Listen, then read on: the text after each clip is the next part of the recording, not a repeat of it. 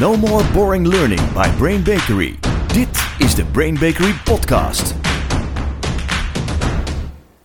Heel hartelijk welkom allemaal bij een gloednieuwe aflevering van onze podcast. Ik ben hier met Jordi Hi. en met Shana. Hallo. In deze aflevering een onderwerp dat ik heb ingebracht. Een onderwerp dat mij eh, steeds meer aan het hart ligt. En dat is introversie. Introverte mensen en introverte mensen in organisaties. Juist. En ik wil gelijk beginnen met waarom, waarom ik dit onderwerp ingebracht heb. Ik heb eh, gelukkig al jarenlang een hele fijne relatie en mijn partner is introvert. Ja. Mhm. En eigenlijk via haar leer ik steeds beter kennen wat introversie is en, en welke, waarde, welke waarde dat heeft, wat voor kwaliteiten daarin zitten. Terwijl ik zelf wat meer extravert ben. Zou je niet zeggen? Ja, zou nee. Ehm, Nee. En doordat ik nu al heel lang met haar, met haar ben, ga ik dus ook anders kijken naar wat er eh, in organisaties gebeurt waar ik, maar jullie ook langskomen, wat er bij klanten gebeurt, in deelnemersgroepen gebeurt. Dus ik dacht, volgens mij moeten wij het hebben over, over een misschien wel letterlijk ondergesneeuwd onderwerp. Mhm. het, zit, het zit al in ze eh, introverte mensen en hun kwaliteiten en wat dat kan betekenen in organisaties. Cool, let's do it. Ja, eh, maar daar is het wel belangrijk dat we wel gelijk eventjes iets duidelijk maken. Namelijk, niemand is of helemaal introvert of helemaal extravert, hè, Sjaan? Nee, dat klopt. De gemiddelde mens heeft beide in zich. En wat je wel veel kunt vaststellen is dat veel mensen een, als ze onder druk komen te staan, dat ze dan een bepaalde voorkeur hebben. Bijvoorbeeld als ik onder druk kom te staan, dan eh, ben ik eerder geneigd om te gaan kletsen, grapjes te maken. Als het spannend wordt en het is heel stil, eh, dan, ik weet nog dat ik eh, voor het eerst ging studeren en, en op de universiteit stond voor een balie en iedereen stond daar maar. Dus ik zo, staan jullie er ook in de rij voor eh, de zin van het leven? Eh, dat was de studie psychologie, dus ik vond het wel gepast. Eh, waarop er heel veel hilariteit ontstond. En dat kan ik dan bijna niet tegenhouden. Dus Nee. mijn eerste neiging als het spannend is, is extraversie. Maar op het moment dat ik aan het schrijven ben... eh, of als wij in zo'n podcastvoorbereiding zitten, dan zit ik, moet ik me soms even, echt even afzonderen. Dus, dus hoe je naar introversie en extraversie kunt kijken is... iedereen zit op een soort schaal... eh, en heeft de voorkeur voor het een of voorkeur voor het ander. En veel mensen hebben een, eh, meer in Nederland, meer mensen hebben een voorkeur voor eerst even de kat uit de boom kijken en Ja. dan pas reageren. Dus in Nederland zijn iets meer introverte mensen dan extraverte mensen. Dat wordt ook iets meer gewaardeerd vaak in Nederland. Maar wat we allemaal wel als mens doen, is zodra iemand veel extraversie laat zien. Hè, als je mij net op een podium hebt zien staan en ik heb daar hysterisch een talk gehouden van een uur, dan denkt iedereen, die vrouw is altijd zo. Eh, en dat is natuurlijk niet waar, want iedereen zit op een schaal. En de een zit wat meer aan de ene kant en de andere wat meer aan de andere kant. Hoe je het ook goed kunt bekijken is, waar krijg je energie van? Krijg je bijvoorbeeld veel energie van lekker reuring om je heen, mensen, muziekje aan, eh, tien mensen bellen je vlak naar elkaar. Is dat een soort lekker? Of eh, ben je juist wat meer dat je denkt van, hè, even rust, even geen muziek. Ik alleen even naar buiten starend of met een sudoku'tje Ja. dat levert mij energie op. Dus waar komt de energie vandaan? Dat kan vaak een indicator zijn waar je wat meer zit. Waar, waar zit jij, eh, Jordi? Ik zit op introvert. Ja? Ja, daar hou ik. Ik, ik krijg wat meer energie van wat rust om me heen. Eh, maar soms heb ik ook wel die eh, enorme drukte om me heen nodig om weer tot hele gave ideeën te komen. Dus ja, hoe zit dat dan, Sjane? Nou, dat, dat betekent dus dat je allebei hebt. Maar dat op het moment dat het spannend wordt, zou jij eerder denken: "Oh, even stop, Ja. even stapje achteruit. En op het moment dat je dan hebt nagedacht, dan komt er waarschijnlijk een slimmer idee dan iemand zoals ik, die dan gelijk iets geroepen heeft. Ja. Ehm, dus, dus dat is dat dan. En dus betekent hè, dat jij dus gewoon op de schaal zit, maar waarschijnlijk wat meer naar de introverte kant dan, eh, dan naar de extraverte Ja. kant. Goed, dus laten we eens duiken in nou ja, dat, dat, dat fenomeen van de introverte mens. Maar vooral, eh, eh, het is geen, geen psychologische podcast, maar vooral ook wat zien we in organisaties gebeuren. Eigenlijk rondom introverte mensen. En waarom ik het daar in deze aflevering over wilde hebben, is omdat ik een, ja, een, een, een onderzoekje tegenkwam. En dat komt uit Amerika. En Amerika, eh Sjaan had het net al over, in Nederland zijn we een iets introvertere samenleving eh, dan, dan gemiddeld. Nou, Amerika is een wat extravertere Mhm. samenleving Ja, dan, ja. eh, dan gemiddeld. Daar, daar wordt het heel erg gewaardeerd als je outspoken bent, als je aanwezig bent. Ja, daar heb je allemaal debatclubs Ja, waar iedereen Ja. op zit. Het gesproken woord en het vel van leer kunnen trekken, Ja. dat wordt daar vereerd. Ja, Ja, ja. meer dan in Dus, Nederland. dus die nuance moeten we natuurlijk wel even over het onderzoekje heen plakken, want het komt uit Amerika. Het is een onderzoekje eh, Het is een van- onderzoek hoor. Ik denk dat de onderzoeker sorry, eh, heel sorry, beledigd zou sorry, zijn. Sorry, heer- Wat zit sorry. je ineens introvert te doen? sorry de, he- de heren Dilchert en Wans. Yes. eh, psychologisch onderzoek. En die hebben gekeken, eh, gewoon, nou, hoeveel introvert, extraverte mensen zijn er gemiddeld in de wereld? Nou, dat is vrij makkelijk, namelijk ongeveer 50 om 50 procent. Hè, dus als je de wereldbevolking neemt, heb je ongeveer evenveel. Toen gingen ze onderzoeken eh, bij een hele grote groep hoge managers in, eh, in Amerika, topmanagers in Amerika. Hoeveel procent is daar introvert en extravert? Het percentage extraverte mensen in het topmanagement van Amerika is 96 procent. Wauw. Auw. Ja. En toen ik dit zag, in combinatie met wat ik net vertelde, dat ik steeds meer leer waarderen de kant van introverte mensen. Want wat waardeer je daar dan zo in? Wat zie jij daar steeds meer in nu je met jouw partner bent? Nou, het, het stabiele. Mhm. Ehm, dus het, het niet zo snel van je stuk raken Ja. als er iets gebeurt in het leven. Of dat Ja. nou privé of, eh, of werk is. Ja. Eh, het doordachte. Het, eh, ja, het intelligente. Het echt ergens in vast kunnen bijten. Mm. Ja. Ik wil gewoon weten hoe dit nu zit. Of ik wil dit af kunnen maken. Ik wil, ik, dit moet lukken. Ja, dat vind ik echt hele mooie eigenschappen.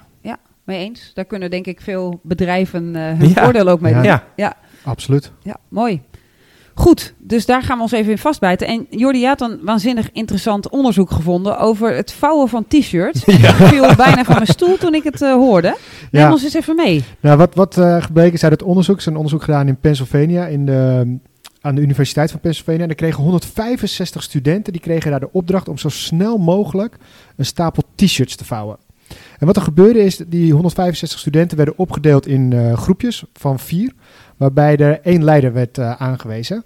En in het groepje van vier zat ook een verrassing, daar zat namelijk een, een acteur in. Oeh, er was iemand geplant. Er was Ja, iemand gepland. En die wist al van tevoren, heeft hij namelijk een, te- of een eh, uitleg gekregen hoe je zo snel mogelijk en zo efficiënt mogelijk t-shirts kan vouwen. Ja.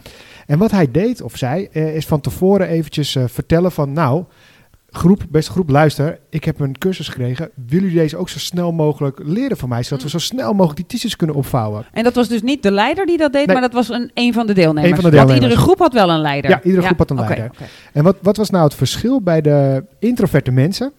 Dus de introverte leiders. De introverte Ja? leiders, ja? sorry, de introverte leiders, die luisterden daarnaar. En die zeiden, nou, dat is een goed idee, laat maar eventjes zien. En bij de extraverte leiders werd het van, zo van tafel geveegd. En die wilden gelijk gaan starten, die wilden gelijk aan de bak. Bam! Meteen. En eh, ja, je, je raadt het misschien wel. De introverte leiders, het groepje daarvan, die waren natuurlijk als snelste klaar, als eerste klaar over het algemeen. Met goede kwaliteit. Met goede Ja. kwaliteit, spatzuiver eh, opgevouwen. Dus ja, daar zit echt wel een heel groot verschil tussen. Ja. Dus de conclusie was, er wordt door een introverte leider, of iemand die wat meer introvert is dan extravert, hè, dus voor alle Ja, luisteraars, ja. we, we gebruiken dat een soort door elkaar, maar we bedoelen daarmee die wat op, dat, op het totale spectrum wat meer introvert is. Ja. Daarvan is de kans dus groter dat hij luistert naar een goede tip. Ja. En de kans dat een, een extraverte leider denkt, ah, rammen, Gas erop, op die Ja. lolly, die is vrij groot. Ja. Ja, dus en, en wat je dan ziet, en wat, over dat onderzoek wat ik zei, hè, dat 96% eh topmanagers in Amerika is extravert. Nou, dat zal in Nederland vast een wat lager percentage Mhm. zijn. Zeker. Maar ik denk, daar heb ik geen onderzoek over, maar ik denk dat ook in het topmanagement in Nederland je meer extraverten ziet dan, in, eh, dan introverten. Ja. Ja, dat klopt. Ehm, dat, dat heb ik ook onderzocht voor mijn boek Omgaan met draken. Hè, dat Mhm. gaat ook over introversie Ja. en extraversie. En wat je ziet is dat vrijwel alle culturen het snel praten, eh, toedichten aan, me- eh, de- als mensen dat doen, dat ze dat toedichten dat dat een soort leiderschapskwaliteit is. Het snel maar iets gaan zeggen, dat is een soort, daar, daarvan denken wij, dit is een leider. Er is zelfs een onderzoek geweest eh, aan Harvard, waarbij allemaal mensen in een grote gymzaal werden gestopt. Daar zaten allemaal proefopstellingetjes, dat gingen ze allemaal maken. En ehm, uiteindelijk zou er dan een gong gaan. En omdat er heel weinig tijd was, moest iedereen dan zo snel mogelijk naar buiten. Uiteindelijk was dat natuurlijk het onderzoek. Terwijl iedereen Ja. dacht, het gaat over die proefopstellingetjes. Dus er waren zo'n 100 mensen in die gymzaal. En die hadden te zien gekregen, als de gong gaat en je moet naar buiten, dan moet je zo snel mogelijk. Hadden ze één deur laten zien. En die opende op een veld waar je heel makkelijk met z'n allen uitkomt. Mhm. En er was één deur, dat was een soort donker steegje. Dat was een beetje gevaarlijk om daar doorheen te gaan. Dus iedereen zegt, allebei de deuren gaan open. Maar ga nou door de grote deur naar buiten met z'n allen. Dus uiteindelijk was nog voordat ze begonnen, eh, riep de persoon die de, de tijd aan zou zetten, die riep, heeft iedereen helder naar welke deur gaan we? Nou, toen wees ook iedereen wees ook naar die grote deur. Ehm, dus, eh, nou, dus iedereen zat in, in die proefopstellingetjes, was iets met, met, met knippers, eh, knikker, knikkers en dingen. En iedereen was daarmee bezig. En op een gegeven moment ging de gong. En ook hier was één acteur ingeplant. En die acteur die kreeg, had als taak om op zeer extraverte wijze, zodra de gong ging, te roepen... Allemaal deze kant op! Heel hard moest hij dat brullen. En dan ook fysiek moest hij ook op dat moment gaan rennen richting de verkeerde deur. Ja. Bijna 60% in iedere keer dat ze het opnieuw deden, bijna 60, 55, 60% volgde. De man die heel hard gilde om iets doms te gaan doen. Oh. Ja, dus, het, dus in, ons, in ons overlevingsmechaniek, ergens in ons DNA besloten zit dat wij vermoeden, denken dat hard gillen, Ja, dat dat leiderschap is. Ja. lawaai, tempo, eh, energie is goede leider. Ja. ja. Ja. En dat is dus niet zo. Nou ja. Nou, nee. Zo zwart-wit is Ja. het niet zo, laten Nee, we het zo nee. zeggen. Is Nou ja, ik, ik denk dat als ik een, een bedrijf zou hebben met duizend mensen en daarin zitten eh, 50 leiders, dat ik zou streven naar 50-50. Ja. Ja. Want ik denk dat je beide nodig hebt. Ja. Ik denk dat je de luisterende, doordachte, wacht nog even nodig hebt. Maar ook de, oké, dit wordt gewoon even rammen. Ja. Even de En dat je misschien heel goed moet kijken naar wie je, wie je voor welke klus vraagt. Ja, we hebben natuurlijk in, eh, in onze serie van 2020 hebben we ook een podcast gehouden over diversiteit en inclusie. Eh, die ging natuurlijk redelijk gericht op afkomst en etniciteit. Ja. Maar die kun je hier natuurlijk ook overheen plakken. Ja. Diversiteit zit ook op het gebied van extraversie en introversie. 100%. Ja. Want volgens mij doe je het als bedrijf eh, gewoon veel beter als je daar een mengelmoes hebt Ja. in je, in je overal, maar ook in je toplaag. Ja. En daar zie je ze juist steeds minder. Ja, daar zie je steeds minder. Ja. Eh, maar wat je wel ziet is dat als er bijvoorbeeld vier mensen in de toplaag zitten die allemaal introvert zijn, Mhm. dan is de kans verschrikkelijk groot dat de volgende weer introvert Ja. wordt. Ja. Want, en daar, dat weten we denk ik ook allemaal, introverte mensen en extraverte mensen, die vinden in eerste instantie vinden ze wat van Ja. elkaar. Hè, introverte mensen vinden extraverte mensen veel te snel, ondoordacht, eh, raar, belachelijk, hysterisch. En extraverte mensen denken bij introverte mensen, nou, komt er nog wat, mop? Hè? Heb je eigenlijk überhaupt wel een mening? Oh, je wil nog wat meer onderzoek doen, knurft. Ja, en dat werkt tegen. Dus je ziet dat als teams eenmaal één dominante factor hebben, hè, dus, Mhm. dus meer extravert of meer introvert, dat, dat er dan gekloond gaat worden en dat er aangenomen wordt op, op basis daarvan. Laten we zo natuurlijk ook duiken in, ja, wat betekent dit nu voor ons, letterlijk voor ons drieën, Mhm. maar ook voor onze luisteraars, voor, eh voor intrainingen en voor met trainingsgroepen. Eh, maar voordat we daar naartoe gaan, Jordi, gaan we naar eerst twee hele lieve kleine wensjes. Ja, ik, Ja. ik heb er wel een vraag over, want dit vind ik best wel bijzonder. Ik heb twee kids hè, en eh, de een Jackie, de ander Jim. Jackie is 7, Jim is 4. Maar er zit zo'n groot verschil tussen die twee. Jackie is echt heel introvert. Overal waar ze binnenkomt, kijkt ze de kat uit de boom, gaat ze als het ware achter mijn been staan, Oeh, zich te ja. verschuilen. En Jim die komt binnen als een bulldozer. en die zegt gewoon, hey, ik ben Jim. Eh, wie ben jij en mag ik met je spelen? Weet je? En, maar op zo'n jonge leeftijd al dat grote verschil. Ik ben best Ja. wel benieuwd, ja, waar komt het nou vandaan? Hoe, hoe kan dat dan? Want is jouw partner introvert of extravert? Mike is introvert. Oké, dus jullie Ja. zijn allebei introvert. Ja. En je hebt een introvert kind en een extravert kind. Ja. dat is dus heel gewoon. Oh, Eh, ja, Gelukkig. ja.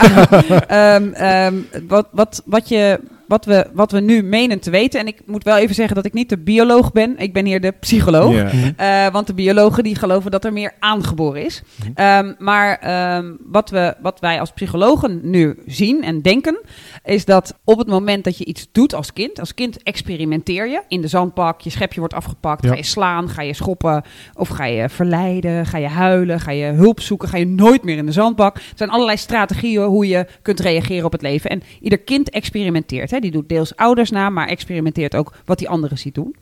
En op het moment dat je iets gedaan hebt en jij krijgt daarvan als kind het gevoel, dit werkte, dan onthoud je dat en dan krijg je daar een goed gevoel van. En dan denk je, dat ga ik dus vaker doen. Ja.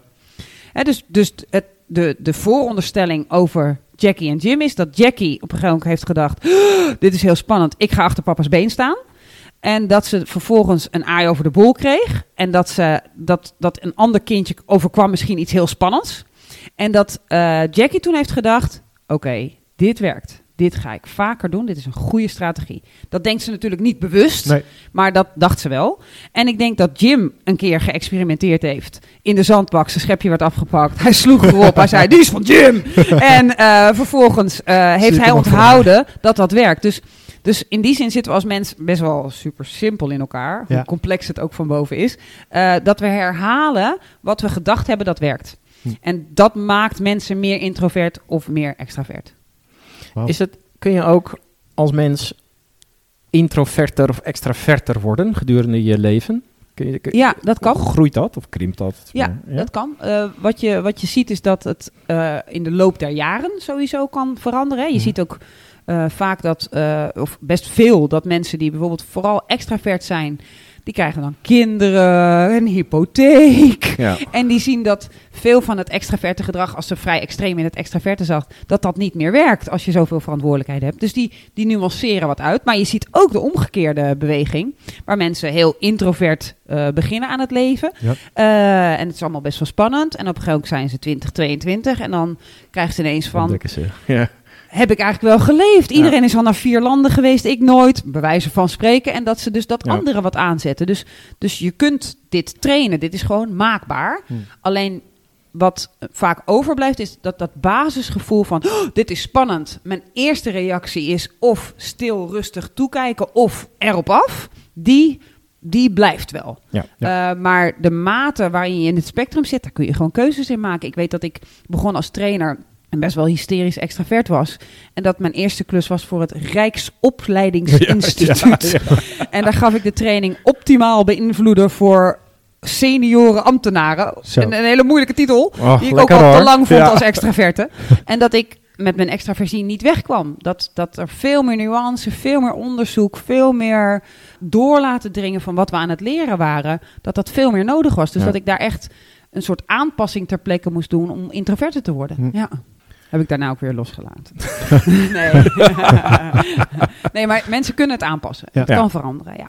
Laten we gaan naar ons, eh, onze beroepsgroep, Ja. onze deelnemers. L&D'ers, ja, trainers. naar trainingen. Ja. Ehm, want ja, als je kijkt naar, naar Jordi, naar het onderzoek dat jij net deelde over Mhm. die, die t-shirts opvouwen. Ik denk dat, laat ik bij mezelf betrekken, eh, ik heb ook een groot risico dat ik zo'n extraverte leider zou zijn. Eh, die als ik een introverte deelnemer in mijn groep heb, ja. Die zachtjes een suggestie doet. precies, Ja. Een briljante suggestie. dat, ik, dat ik die wegwuif. Ja. Ja. Eh, want ik ben zelf extravert en als trainer, en dat, ook ik, als trainer ben je eigenlijk de hele dag bezig. Je bent natuurlijk voor je deelnemers bezig, maar je bent ook, om het heel plat te slaan, bezig met... Ben ik oké? Vinden ze mij oké? Ja. Hebben ze het nog Ja, een beetje leuk? Ze- ja, ja, ja. ja. gewoon eh, eh, vinden ze mij een toffe peer. Gewoon, ja. Ja. Ja, Ja. Ja. Dat gevoel krijg je natuurlijk eerder terug van je extraverte deelnemers. Ja. Zeker. Van die Dan zie zie je knikken, die lachen Ja. om Ja. je grapje, die lachen ook duidelijker om je grapje. Eh, die geven snel antwoord op een vraag, ook al is het niet altijd het goede antwoord. Mhm. Ja. Eh, maar die doen met je mee. Ja. Als je vraagt wie wil even met me oefenen, die komen wel. Bij introverte mensen, ikzelf, als ik extravert ben en je krijgt dus minder van ze terug, word ik daar onzekerder van. Mm. En ik weet nog dat eh, een paar jaar geleden, toen ging ik voor het eerst eh, een doelgroep trainen die ik daarvoor nog niet getraind had. Dat waren servicemonteurs Ja. in de automotive. Mhm. Nou, ik denk, we kunnen volgens mij allemaal voor- voorstellen dat in het algemeen die beroepsgroep zit wat meer introverte mensen. Ja. Dat zijn mensen die moeten puzzelen, die moeten analyseren. Die werken eh, de hele dag met, met techniek en, en, en mechanica. Eh, en deze groep was misschien nog, nog wel wat introverter dan, dan gemiddeld. En ik stond voor die groep en ik was echt een soort, nou, in shock.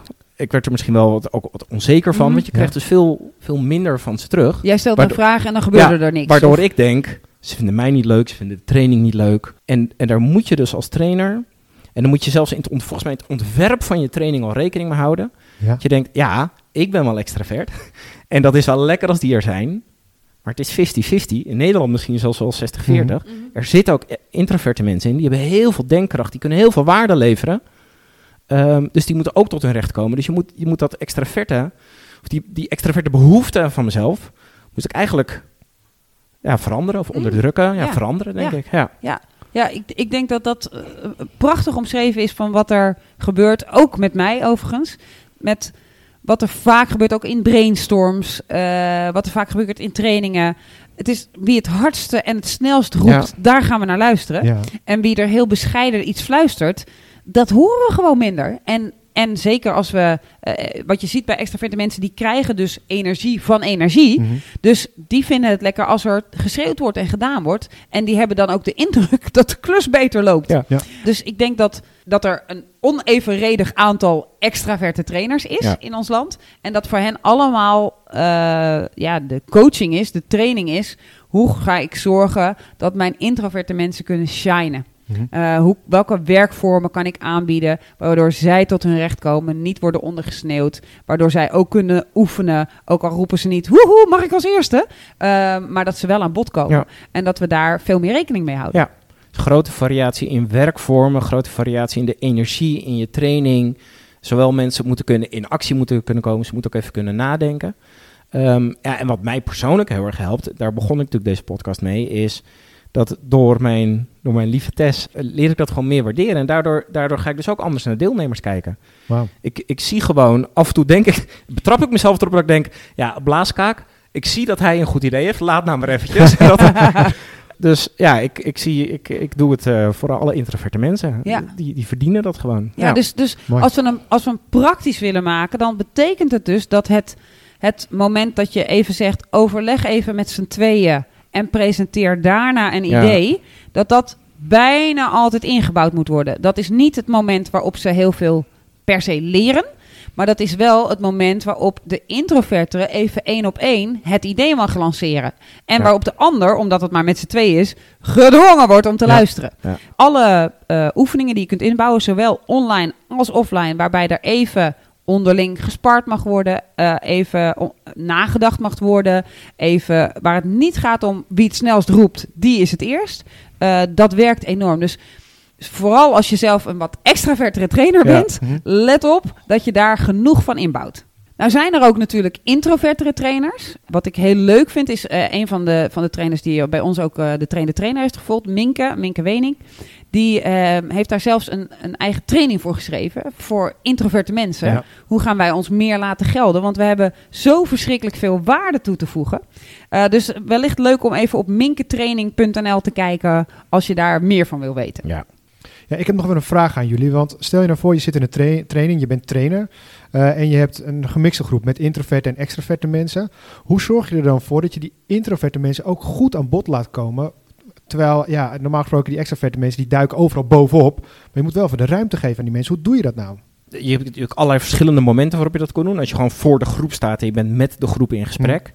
Ehm, wat ik dan in ieder geval altijd doe, is zo snel mogelijk de naam uit mijn hoofd leren. En op een gegeven moment, op een gegeven moment heb je natuurlijk door wie de blaaskaken en Ja. eh, haantjes de voorste zijn.